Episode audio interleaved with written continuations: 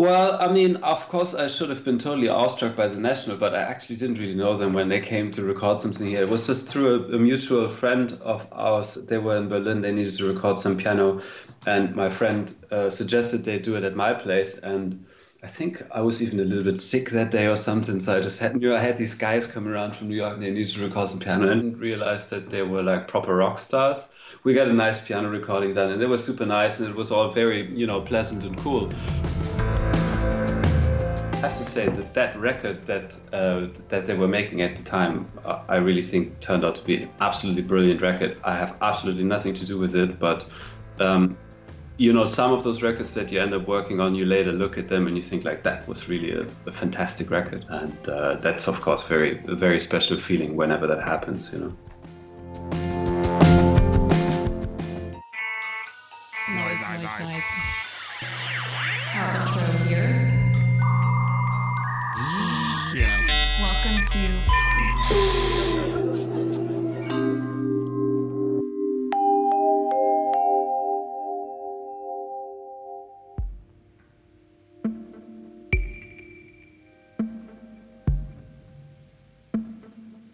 Welcome to Sonosphere, the podcast that explores the sounds all around us in art and music movements through history.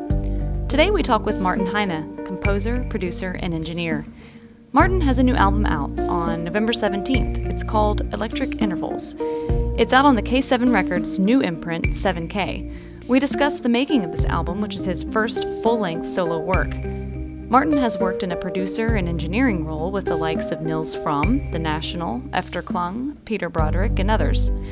We chat about creating the video for the single Carrie, as well as the art of recording in general. Join us. We're your hosts. I'm Amy. And I'm Chris. I'm Martin Heine. I, uh, I'm a musician and uh, composer, guitar player, music maker of the, the all-hands-on-deck kind from Berlin. I have been making music all my life. I haven't really gotten into it at any stage at all, but it's just something that has been around ever since before I started thinking, and then I've never given up on it. But I never at any point made a conscious uh, decision to, you know, make music or become a musician as such. I just kind of never quit it.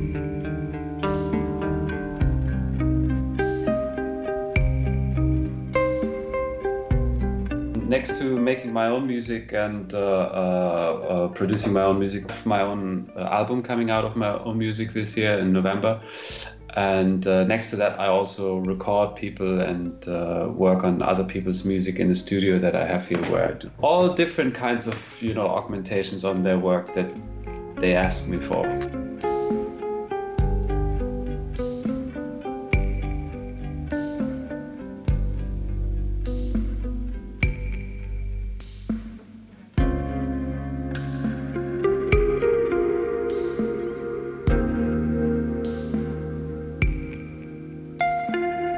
I've noticed is when I meet musicians in all other kinds of fields here and in general, they kind of feel like conservatory is this kind of like, you've been cheating, you've been like you've been going to the crossroads and selling your soul, you know, uh, for some kind of talent that you're not supposed to have or something, which is bullshit, because it's just a big music school, and um, people, you just get to, you know, uh, have lessons about all sorts of things all day, which is really brilliant. And uh, in, in my case, I went to the conservatory in Amsterdam, which is a very big school, it has uh, one and a half thousand people.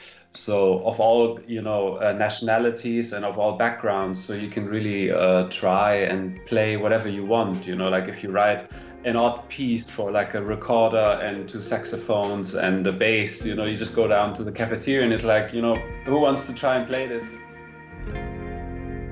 So that was a really good experience, actually. I just kind of, you know, spent all day there and uh, got to know whatever there was to know from, from other students and teachers.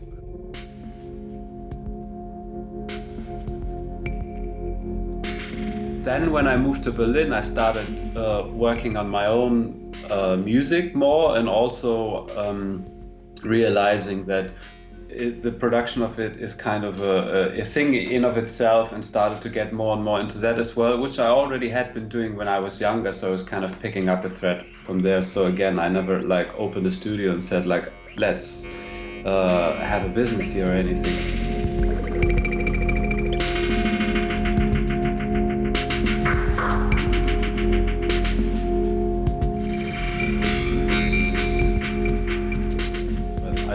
Gradually worked more and more with people around me, and then, you know, that became something that I do next to what I'm doing, working on other people's music, because you have such a different perspective. If you're working on your own music, you're always in a very closed off point of view as the artist that whose whose work it is, you know. So from the outside perspective, it's very easy to see all the things that you're doing wrong, so to speak, and then um, or that you're kind of just standing in your own way about certain aspects, or you just get to see like, well, when we recorded like this, we're done two hours earlier, or we get a better take, or whatever it might be. So then when you later on apply that to your own work, you know, you think like, maybe I'm currently doing this, or, you know, so that's kind of a lot what you get out of it.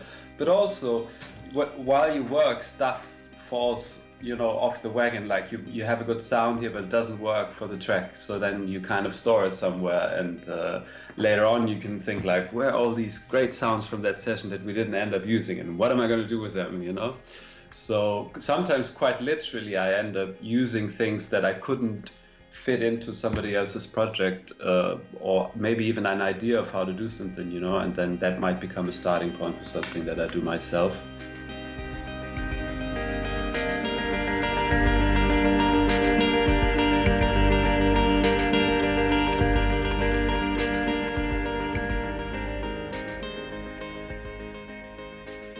About this latest full album, it's your first like full album. Um, what what brought it on? What inspired it? Um... Oh, um, I mean, um, hmm, what brought it on? I don't know. It, it, I mean, in general, I, I play music, I make music, and, and that's a process all of itself, I guess. Uh, uh, that uh, like a you know like a creative process where you uh, you just find some material that you like, that has something that you get into, and you make some sort of shape out of it, and then something comes out of it. So it's not really that you think like, I have a great idea for an album, like I have a great idea for a film script, you know, not that. It's an abstract thing, of course. So uh, it's not about anything, and it doesn't really come from anything concrete, but I do think it's kind of shaped quite a bit by the circumstance of how I work now and uh, in this time, you know, because for example, with this album, I not only played all of the stuff and kind of, you know, composed it, but I also recorded everything and mixed it and mastered it. And there's really absolutely nobody else involved in any way in the audio side of it, you know. And I'm not sure that's a good thing, you know, but that's just kind of a, maybe one thing that stands out, and that uh, that will be, that could also just as well have been different, you know, like I'm not averse at all to the idea of somebody else recording or mixing my stuff or playing with other people, which I also like to do. It's just that in this particular case, I think that is something that's kind of tied into how the record turned out a lot. And um, luckily I did have help with the cover and all of that stuff, otherwise it would look awful. The other thing is I always tend to come a lot from like guitar-y things. I like I like guitar stuff, and or rather I'm intrigued by what you can make with it, you know. Actually, I don't even like that much guitar stuff. I've, I I always feel like it's a bit stuck somewhere, because uh, sometime around the late sixties, early seventies, it kind of worked very well for people, and we kind of stayed there very much. But as with all the other instruments, I think there's loads of of, of great things that will still come from the guitar, and and that's definitely an avenue that's worth looking into, you know. Yeah. You said you you didn't use any samples or any uh, what you called virtual instruments, right? So everything was very... I shouldn't have. I'm still learning the ropes of, of how this interview thing is going, because um, usually, you, you know, usually the singer does the interview. What people, what I always read in the in the online texts now is that that I mostly don't like them, you know? So from, from saying like, that stuff is not for me, it kind of becomes, not a lot of it, but of course, you know?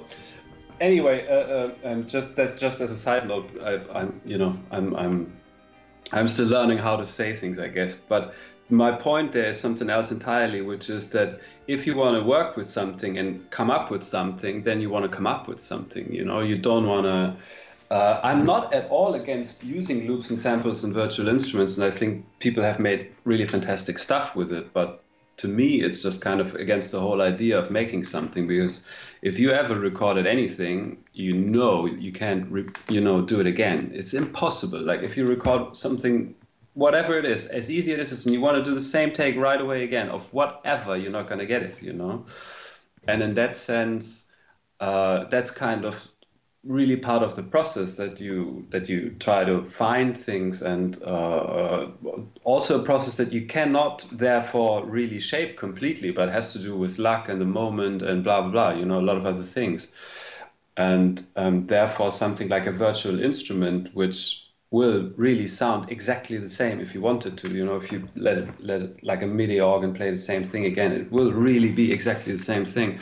It's kind of like, I feel like then the person that programmed it did the work, and you know, I'm just I'm just playing. You know what I mean? Yeah. I'm just, yeah. That's just totally against my understanding of what music does. It's, you cannot underestimate how much you really take from that sample. You know, like you couldn't have made that sample. There's something in the in the feeling of that recording session, of that time, of that moment, of when you take something from that time that you could not have made yourself. You know. And I'm not saying you have to make everything yourself, but um, I think nowadays we tend to underestimate how much you really take when you take a sample from somebody, you know.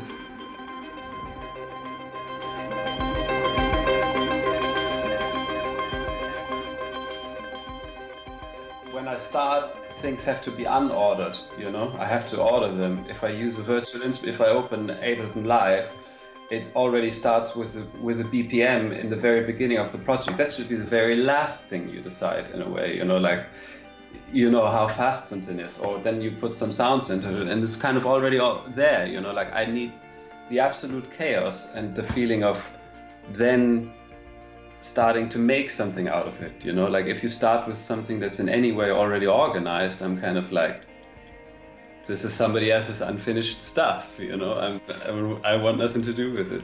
I think that's the reason why instruments are so helpful. And the space that you play in. So with your studio, that can even, the environment can even inform some of the sounds that the instruments will make. Yeah, I mean, uh, you never hear an instrument by itself, you always hear it in a space. But of course, that's kind of, I mean, that's another thing about recording that I think is really weirdly misunderstood today, is that we feel like some you can make music in a room and then you can record it and then you have a representation of what happened. No, you don't, you know, not even remotely. I mean, it's kind of, that's why working on a recording is such a different thing, you know, because everything, all these parameters of a sound, they change so much, you know. And I'm I'm not saying in like some kind of spiritual, you know, whatever way, but like concretely, just if you play the same thing louder or softer musically, it means something different, doesn't it?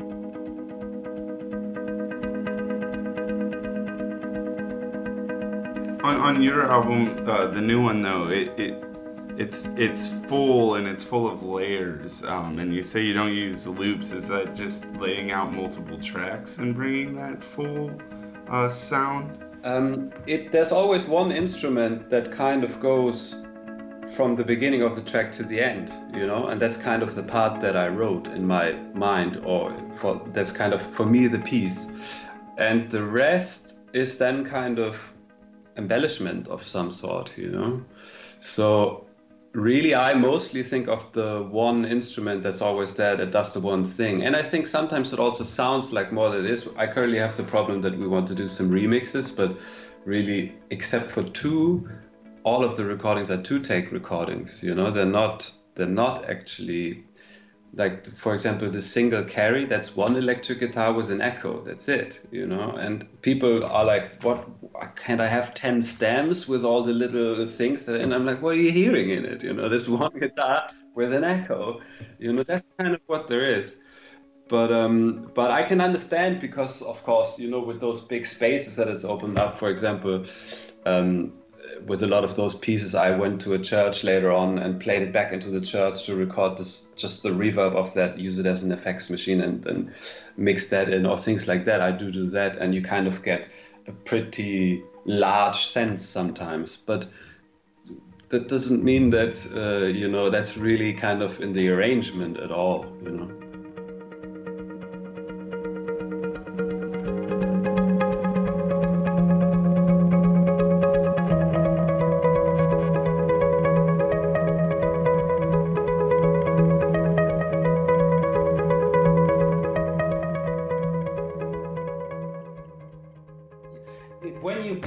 Adjust to all of this stuff automatically without thinking about it. But when you have a recording of something, you don't know where that's going to be played back. So I I really think that this this fact that it's not possible to record something is, is a huge misunderstanding and has had a huge influence on music, and is a big reason why some stuff works so well and some stuff doesn't work a lot. Like classical music just cannot compete on recording, you know, like other music cannot compete live. And, and um, A, a recording is a different kind of artwork that where you kind of already know, I don't know in which situation somebody's going to hear it. I don't want to dictate the situation or the loudness or any of that stuff, you know.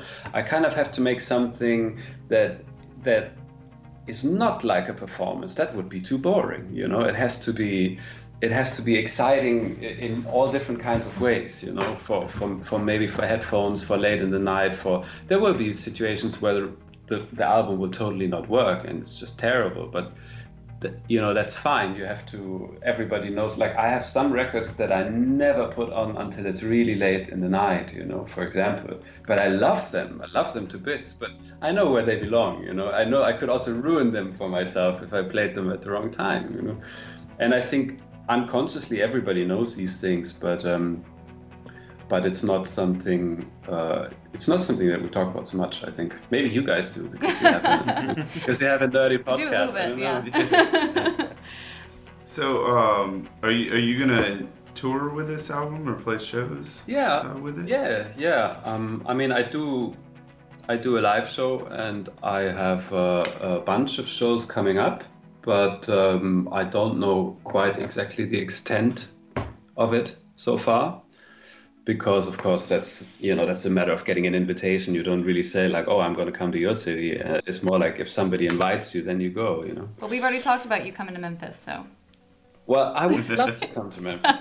Yes. That that sounds like a very good idea. Yeah. So uh, how is it translating from the studio to your live show then? Um... Well, there's some some pieces that I can do great live, because that's basically just a performance of one thing, like Carrie. Um, and then there's there's others like twenty-four hundred that are just impossible, because there's like ten instruments playing, and I, I that would be silly to try, you know. Even if you had a band, it would be a bit awkward to play something like that in a concert, I think. But um, other stuff, for example, like the last piece, this very uh, uh, very long one, that is just exactly how I do it. Basically, I recorded that on cassette tape directly from the board, because I thought I, it, it would have just been so tedious to produce everything. So that's kind of the way I play it. These these things with the with the drum machines and stuff, they're all like, they all run live. They're analog drum machines, and they they kind of run in time with me playing, and I just kind of switch something around every once in a while, you know. So the way that is recorded is just the way that I do it in a concert. I made it for concerts, you know. So with those pieces, I can just I play those, but others I just make for the studio.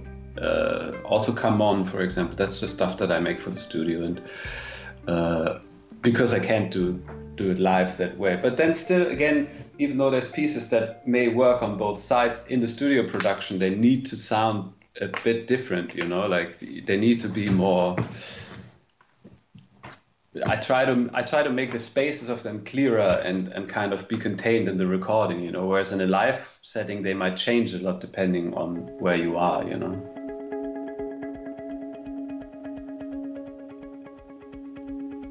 So did you have anything to do with the uh, video for for Carrie? And if so, you know, can you talk about that concept and working with Feld? Yeah, I did have something to do with it.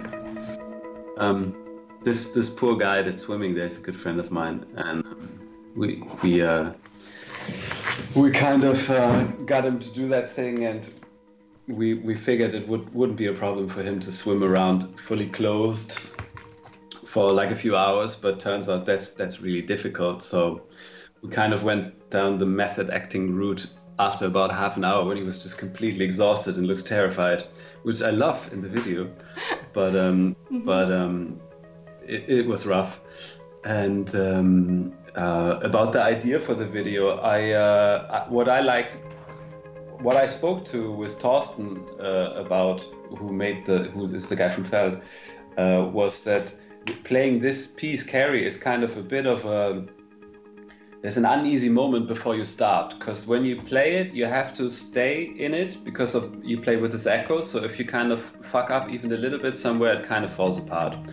So you kind of you don't want to start, you know, without having, you know, done up your shoelaces first, kind of, you know, it has to you have to be able to finish it. Um, Which isn't, that's not really a big deal. It's not like it's so, so complicated or anything, not at all, but you just kind of don't, you know, w- want to think one minute in like, shit, should have done that, you know, or should have, you know, turned this up or down a little bit or whatever you're uncomfortable with in the moment. So in that sense, uh, uh, it's a little bit like when you're when you're out on a lake, for example, and you, you know you're going to have to swim back to the shore, you know, and you're like... Um, It's not it's not a problem. You swam out there, you're fine, you know, you can do it. There's no no difficulty, but you really absolutely must do the swimming, you know, because otherwise you're really fucked. You yeah. know? So uh, it's it's a little bit like that, the feeling, and we kind of tried to get that a little bit into the into into the video. This this this uh, this sensation of having to kind of, you know, work it along. Um, even though I I hope the video doesn't really tell you whether the situation is serious or not, or if, if it's all fun and games, or if something is going a bit wrong, or, you know, because because I don't like it to be that. The music is not that concrete, you know. The music is also, I, as music always is, unless it has lyrics, I guess, uh, you know, it's kind of, you can, it has some emotional leeway for you to, how you feel about it, you know. It doesn't really, which I think is great. It doesn't really say something very concrete.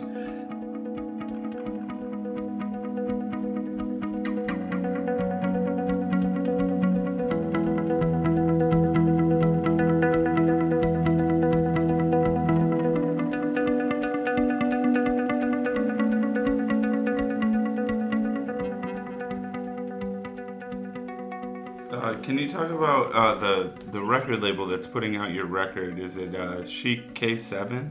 Is that yeah. what, uh, uh, can you tell us about that imprint at all?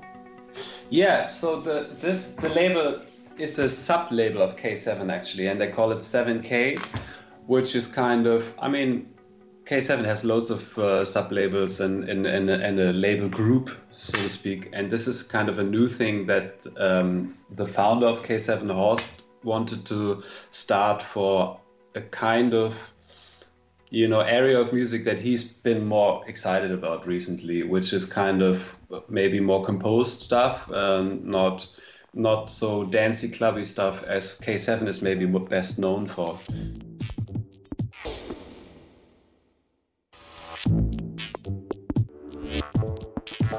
Like, for example, when I, I listened to a lot of K seven when I was younger, uh, like the Kula und Dorfmeister and Herbert Funkstörung, you know, these kind of, a lot of really good bands. But that's a, it's in a different area of music, I guess, than than what they're trying to do with seven K now. And for the first record of that, uh, they had uh, this Italian guy, Luca D'Alberto, and um, I... I mixed and mastered his record, and um, through that, through that I met them. Like, they were looking for somebody to work on that record, and uh, someone from Deutsche Grammophon uh, recommended me to work on it. Somebody whom I don't know, but I will thank sometime later. Uh, and so that's just how we got to work on it and kind of got to know each other. And then after a while, they were like, uh, you know, uh, I guess they, they knew somehow or noticed that I'm making stuff too, and that's how I got to work with them. And it's a they're an indie label, and they are very large for an indie label, and they are in Berlin, and I just thought this is a good fit for me, you know, because uh, I I have tried to work with a label in Australia before, which was very difficult for geographical reasons, and uh, and I just felt like the, the, the infrastructure and, and the, the fact that I can directly speak to them and, and so forth here in the city just would be really good for me. And so far stuff has been going, you know, very wonderfully, and I, I have the I just got the vinyls shipped. They look they look beautiful, and um, uh, so I'm very happy. They have been very accommodating with me. I have been, uh, yeah, I, I I have had requests. yeah, yeah, it was a good process so far. Are you excited about anything coming up, uh, collaborations or anything in the near future, with this album or outside of it? Well, I'm doing two release concerts. Uh, one will be in London uh, at a place called the Islington. That's on the fourth of December. And then I'm doing one in Berlin together with my friend Andrea Belfi, whom I've also played with uh, quite a bit before. He's a fantastic drummer, and uh, he had a re- record coming out recently as well. So we're having kind of a double release party at Berghain Cantina here in Berlin. That's on the tenth of December. And everything else, I will say when it's being announced. Okay, awesome. All right. Well, thank you so much for talking with us. Yes. Thank you very much.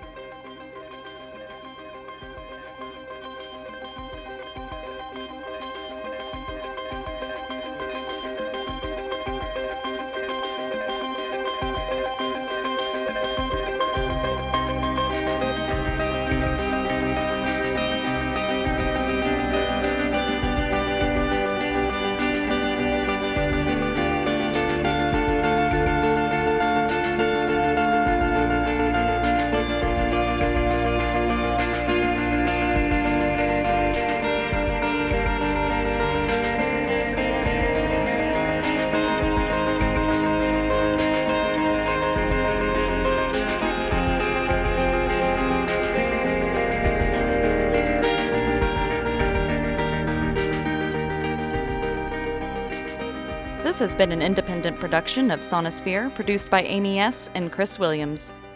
Check us out at sonosphere podcast dot com. Subscribe on iTunes and check us out on SoundCloud. Thanks for listening.